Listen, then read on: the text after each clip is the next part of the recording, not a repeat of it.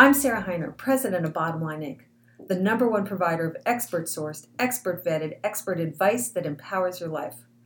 This is a bonus conversation from my recordings with Dr. Mark Goulston.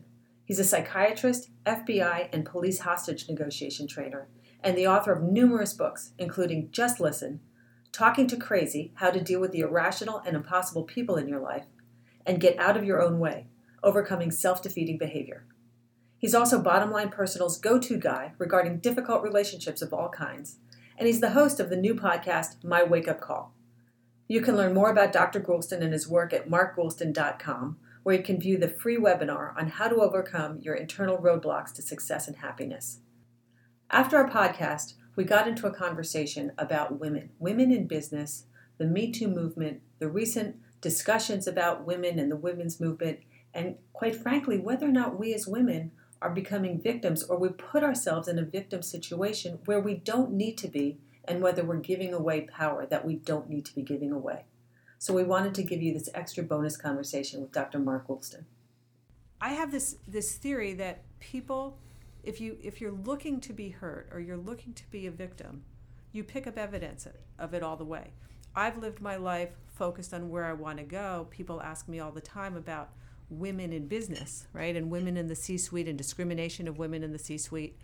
And I say I've never been distracted by it. And I've been in discriminatory, discriminatory places and situations, but I'm focused on doing my job. I'm focused on acquiring knowledge, being a good leader, helping our customers, whatever it is. And if I let myself get distracted and waste my energy on um, whether or not someone is stepping on me or someone's making more money than I am or someone got a better account than I did in advertising, all that is is a distraction to my focusing on the goal. And I think that far too many people spend far too much energy looking for evidence that they're victims rather than what can I do today to empower myself to move forward in my life and get to where I want to be? My view. Now, you said you've got a Me Too story. Yeah, I mentor. Uh, I mentor a lot of people, and one of the people I mentor is a dynamic woman named Alicia Dunams, and she actually has a company called Bestseller in a Weekend. She'd be worth interviewing at some time. But she puts on these conferences for women, wealthy women conferences and whatnot. So she put on one like that, and there were probably a hundred women in the room, maybe five men, and you know I'm I'm uh, her mentor. So, uh, and there's multiple panels. And the final panel of the day, she has a former WNBA star, one of the superstars, maybe one of the top five people, and the person's uh, partner, business partner. And something simmering at me about the conference. And then suddenly it crystallizes. So when they ask for questions or comments, I raise my hand, and Alicia says, "Oh, that's my mentor. That's Dr. Mark Goulston. Oh, come up here and see what you have to say." And I go up there and I say, uh, "I want to preface this because if you take it out of context, it's going to seem very sexist. But it's really meant to help." So what I've noticed for most of the day is that many of the women here and many of the women in the workplace have what I call anticipatory pushback. So they mm-hmm. anticipate that whatever they say will be reacted to in a negative, unreceptive way.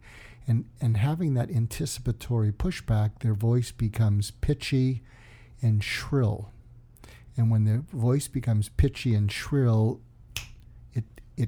it creates it creates their own problem. Yeah, because what they're doing is they're attacking someone who's innocent. Right. And the reason I'm coming up here is because uh, this woman, the business partner of the WNBA star, uh, she doesn't have that. In fact, let me ask you, and I asked her, you've had no problems in your career at all having to do with gender. Isn't that true? And she said, yeah, I've never had any problems.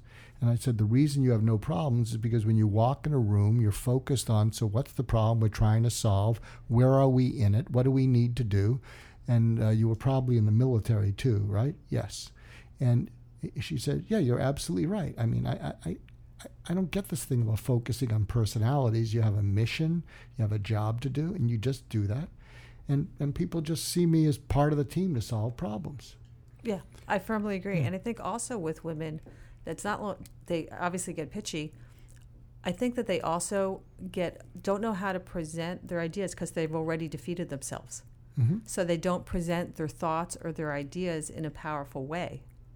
And they've almost already told themselves no. They don't need the other people in the room to reject them because they've swallowed their information. They haven't put their, you know, um, you know, proposal out there in a powerful way and supported it in a powerful way. Well, you know, I think most of the world, or much of the world, much of the American political landscape um, suffers from something I call fearful aggression. And fearful aggression is something that dog owners uh, know, uh, uh, thoroughbred horse uh, trainers know that when a high strung dog or a horse is afraid, they growl or they jump up. And, and it's out of fear. And, and so what happens is they don't understand when someone gets angry at them because it's coming from fear. How, how, how can you be angry at me when I'm really I'm afraid? But I think the world is rampant with that. And, and so and, and why do people have fearful aggression? Because they already feel some sort of wound and, they f- and, and they're worrying that the second shoe will drop. I used to be a co host on an African American radio show. It's still there. It's called the Zoe Williams Morning Show. It's on Dash Radio, and it's really edgy. And uh, and I was a co-host because I can relate to the marginalized people in the world, and the marginalized people who are hardworking and good and talented. They deserve their shot, and I'm I'm going to do everything I can to give them their shot. That's just who I am. And I remember I was on one show uh, and there's a YouTube clip of this. And I sort of get excited. I said, Oh, oh, I just figured out why white policemen will always be racist. You know, and uh, uh, That wasn't a controversial statement. well, they they Right. liked it. They Right. said, "Okay, okay, uh, Doc. Actually, I came up with my nickname uh, on the show. They didn't come up with it, but I was Whitey Locks." and they said, "Okay, yeah, Whitey Locks. Okay, what is this?" I said, "Oh, I just figured it out." I said, "What's underneath?" And you can think of this with the current political spectrum. Is what's belie- beneath racism is you project on the other person how you would feel if you were them being treated the way you treat them. So, in other words, uh, you if you're a white male or a white cop, you you say to yourself, if I was that black male, uh, I'd really be ticked off at being profiled. I'd be really angry at being singled out. I'd be angry at being all this thing.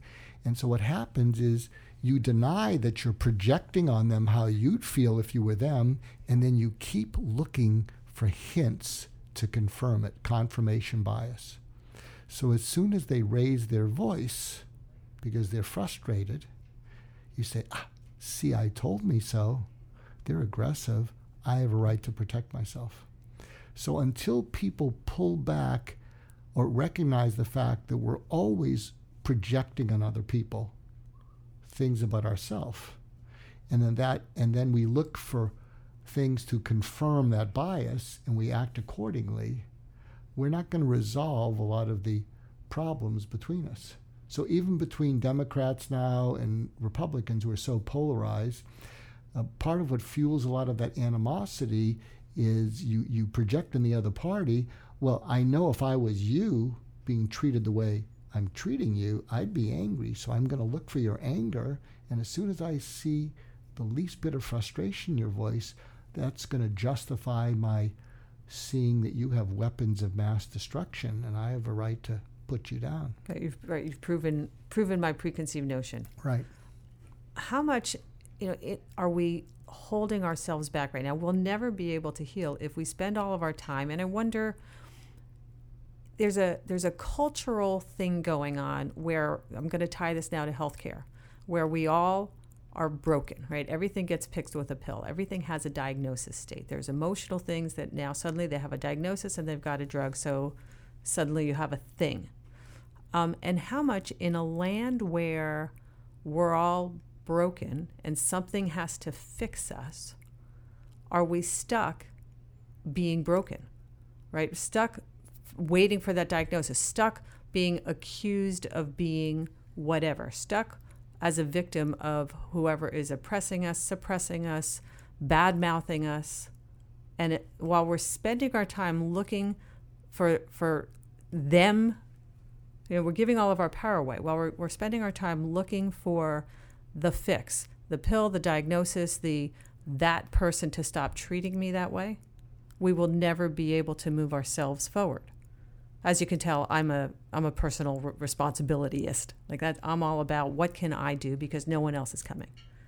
So, do do we have this cultural shift going on, or this cultural stuckness of victim of of them and victim of the accusation, the presumption, the whatever? Oh, I think that's rampant. Uh, uh I mean I think uh, I'm I'm sighing because I feel I don't know if I feel like a victim, although I'm determined not to be. Uh, I think the world is quickly losing its patience with each other,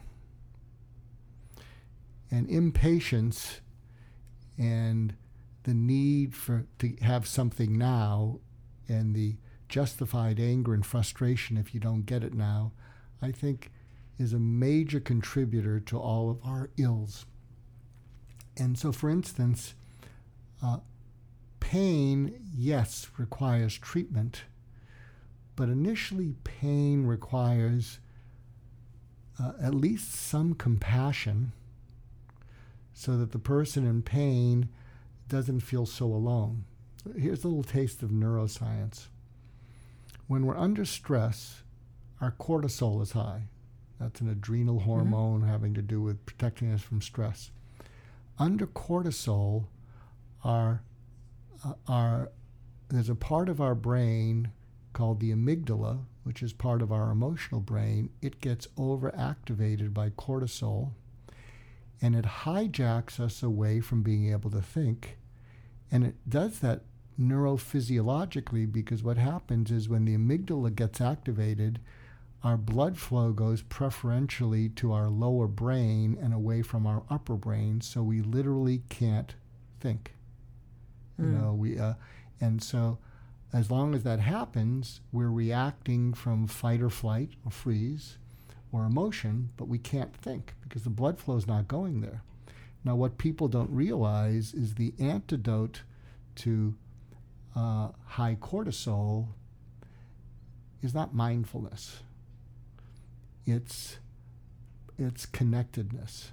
So oxytocin, which is the hormone related to bonding, is actually the antidote to, uh, to high cortisol. So when you actually bond with someone, and by bonding, it means you let go of your agenda to find out where they're coming from, and you get with them in whatever they're feeling so they feel felt. I was a suicide specialist for 20 years, and none of them killed themselves. And my main approach was I got where I, I, I went into the dark night of the soul with them, and I just kept them company. That's all I did. Mm-hmm. Kept them company until, uh, you know, they came up with, well, shouldn't you come up with a treatment? I said, well, you know, you, I, the treatment is keeping you company in the dark night of the soul. You know, you in a rush to get out? and what happened is it was like putting, it was like going into a a wound and leaving an empathic drain in, and they granulate it out from the wound with hope. And so, what happens with oxytocin is when it goes up, cortisol goes down, amygdala settles down, blood flow returns to the upper brain.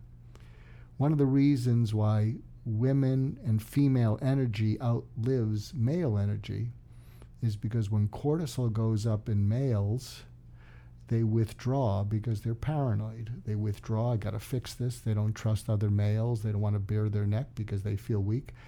Uh, they pull away, they get sullen, and then maybe they'll come up with a answer and they come back and take the hill. But prolonged sustained cortisol, which is staying there, over time breaks down neuron membranes. So, over time, sustained cortisol breaks down your nerve cells. Women, on the other hand, uh, when they're uh, under stress and their cortisol is high, uh, they know that uh, oxytocin will bring it down. And so that's why women want to speak and not just be heard, but feel felt. And when, when women feel felt, oxytocin goes up, uh, blood flow goes up to their upper brain, and they can come up with a solution and advice. That's one of the reasons. One of the reasons female energy does not want solutions or advice is because when you give it, because they're making you nervous, you're thwarting their oxytocin. Hmm. Okay. You know, and, Right. by, and by thwarting their oxytocin, you're jamming them with more cortisol because intuitively they know if you could just hear me through And work And- through it. and work through Right. it and tolerate it, uh, I'll cry. I may, I, I may say to you, "It's all over. Let's get a divorce." But if you can hear me through, next morning I'm fine, and I say, "What's for breakfast?" Hmm. Fascinating. So, how do we cycle that back to what we were talking about? Um, women, women being victims, women being feeling like they're hitting glass ceilings, women not giving th- themselves the power. Are we ashamed to um, take that space and connect with people because we feel like we're not allowed to in an environment?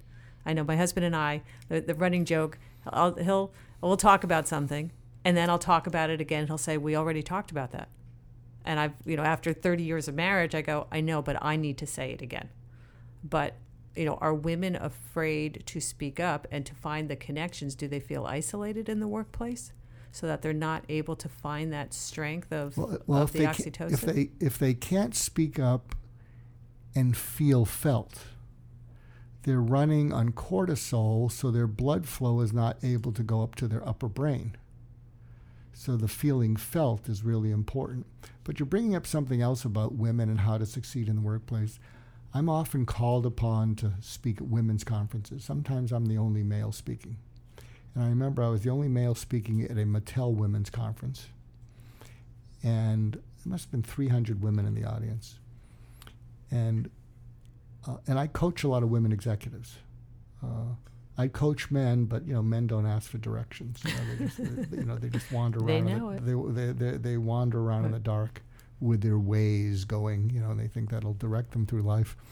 Uh, and so, one of the things I said to the women in the audience is I said, I've asked women that I coach, why do you use me? Why, why don't you get a women coach? And what a number of them say is, You're the big brother I always wanted. mm-hmm. And I said, Well, what does that mean? They say, You're funny, you're irreverent, um, but you can hit me directly between the eyes with something specific that will help me. And not only don't I resist it, I love it because it's laced with love. And then I asked in the audience, How many of you have a big brother like that? Raise your hands and think about him. Whoever raised their hands had a smile on their face. And I said, here's the takeaway. I don't understand lean in. Now, of course, I'm a man, and I, hopefully I'm not being chauvinistic, but I, I think it's using that aggressive, I'm going to take my share. We're not there yet. But be the big sister uh, that everybody wants. It's a great energy. In fact, when I coach women executives about be the big sister, my homework assignment to them is I have them watch three Barbara Stanwyck movies from the 40s and 50s because she she was to uh, James Stewart and Gary Cooper. Uh, I mean, I said, don't watch Katharine Hepburn. Don't, uh, don't watch her. No, no, no, Uh, no. She, she did not edge. really make you feel safe. She had an edge. Right. But Barbara Stanwyck, she had real principles. She stood up for the Yes. right thing. She had warmth, but she had strength. Yes. And, and it was fascinating because I remember in that one conference, about 20 women came up. They said, That's an amazing identity. I never thought about it that way. Be the big sister that everybody wanted. Yeah. Well, and again, owning who we are and, and being confident of who we are, not ashamed of it, and not trying to be men. I agree with you about lean in. I read it and I went, I don't want to be a man. I don't want to do that stuff. I, I've got my gifts, my charms, and my skills, and we all, I need the male energy to complement me. I need different female energies around because we all, to, to, to, to be very cliche about it, we all create a, a quilt or a fabric of strength by having those different energies to fuel. So women should not be holding themselves back, should not feel like they can't or they're being pushed down. Like just go own it, go own you. Mm-hmm. All right. Nice little impromptu conversation about women. Thank you, Dr. Mark Goulston. Well, that was hashtag we too. I'm talking to Dr. Mark Goulston, known as the People Hacker, for his ability to understand the minds of all sorts of difficult or even dangerous people. Success in life depends on having good relationships, and Dr. Goulston has provided his expert advice to bottom line readers on creating good relationships with even the most difficult people in their lives. He's just one of the thousands of experts featured in our newsletter, Bottom Line Personal, who provide their expert advice to guide readers into action in their own lives. In addition to Mark's wisdom regarding often challenging human behavior, Bottom Line Personal is filled with actionable advice on all aspects of your life, including living a healthy life, traveling safer and cheaper, finding the best insurance, retirement planning, smart tax strategies, and even travel to little known destinations. Bottom Line Personal has been helping people lead more informed and vibrant lives for over 40 years with our actionable and double fact checked advice. Subscribe today and get a free bonus book, Bottom Line's Best Bets, full of some of the greatest tips from our experts of all time. Just go to bottomlineinc.com forward slash BLP. That's bottomlineinc.com forward slash BLP.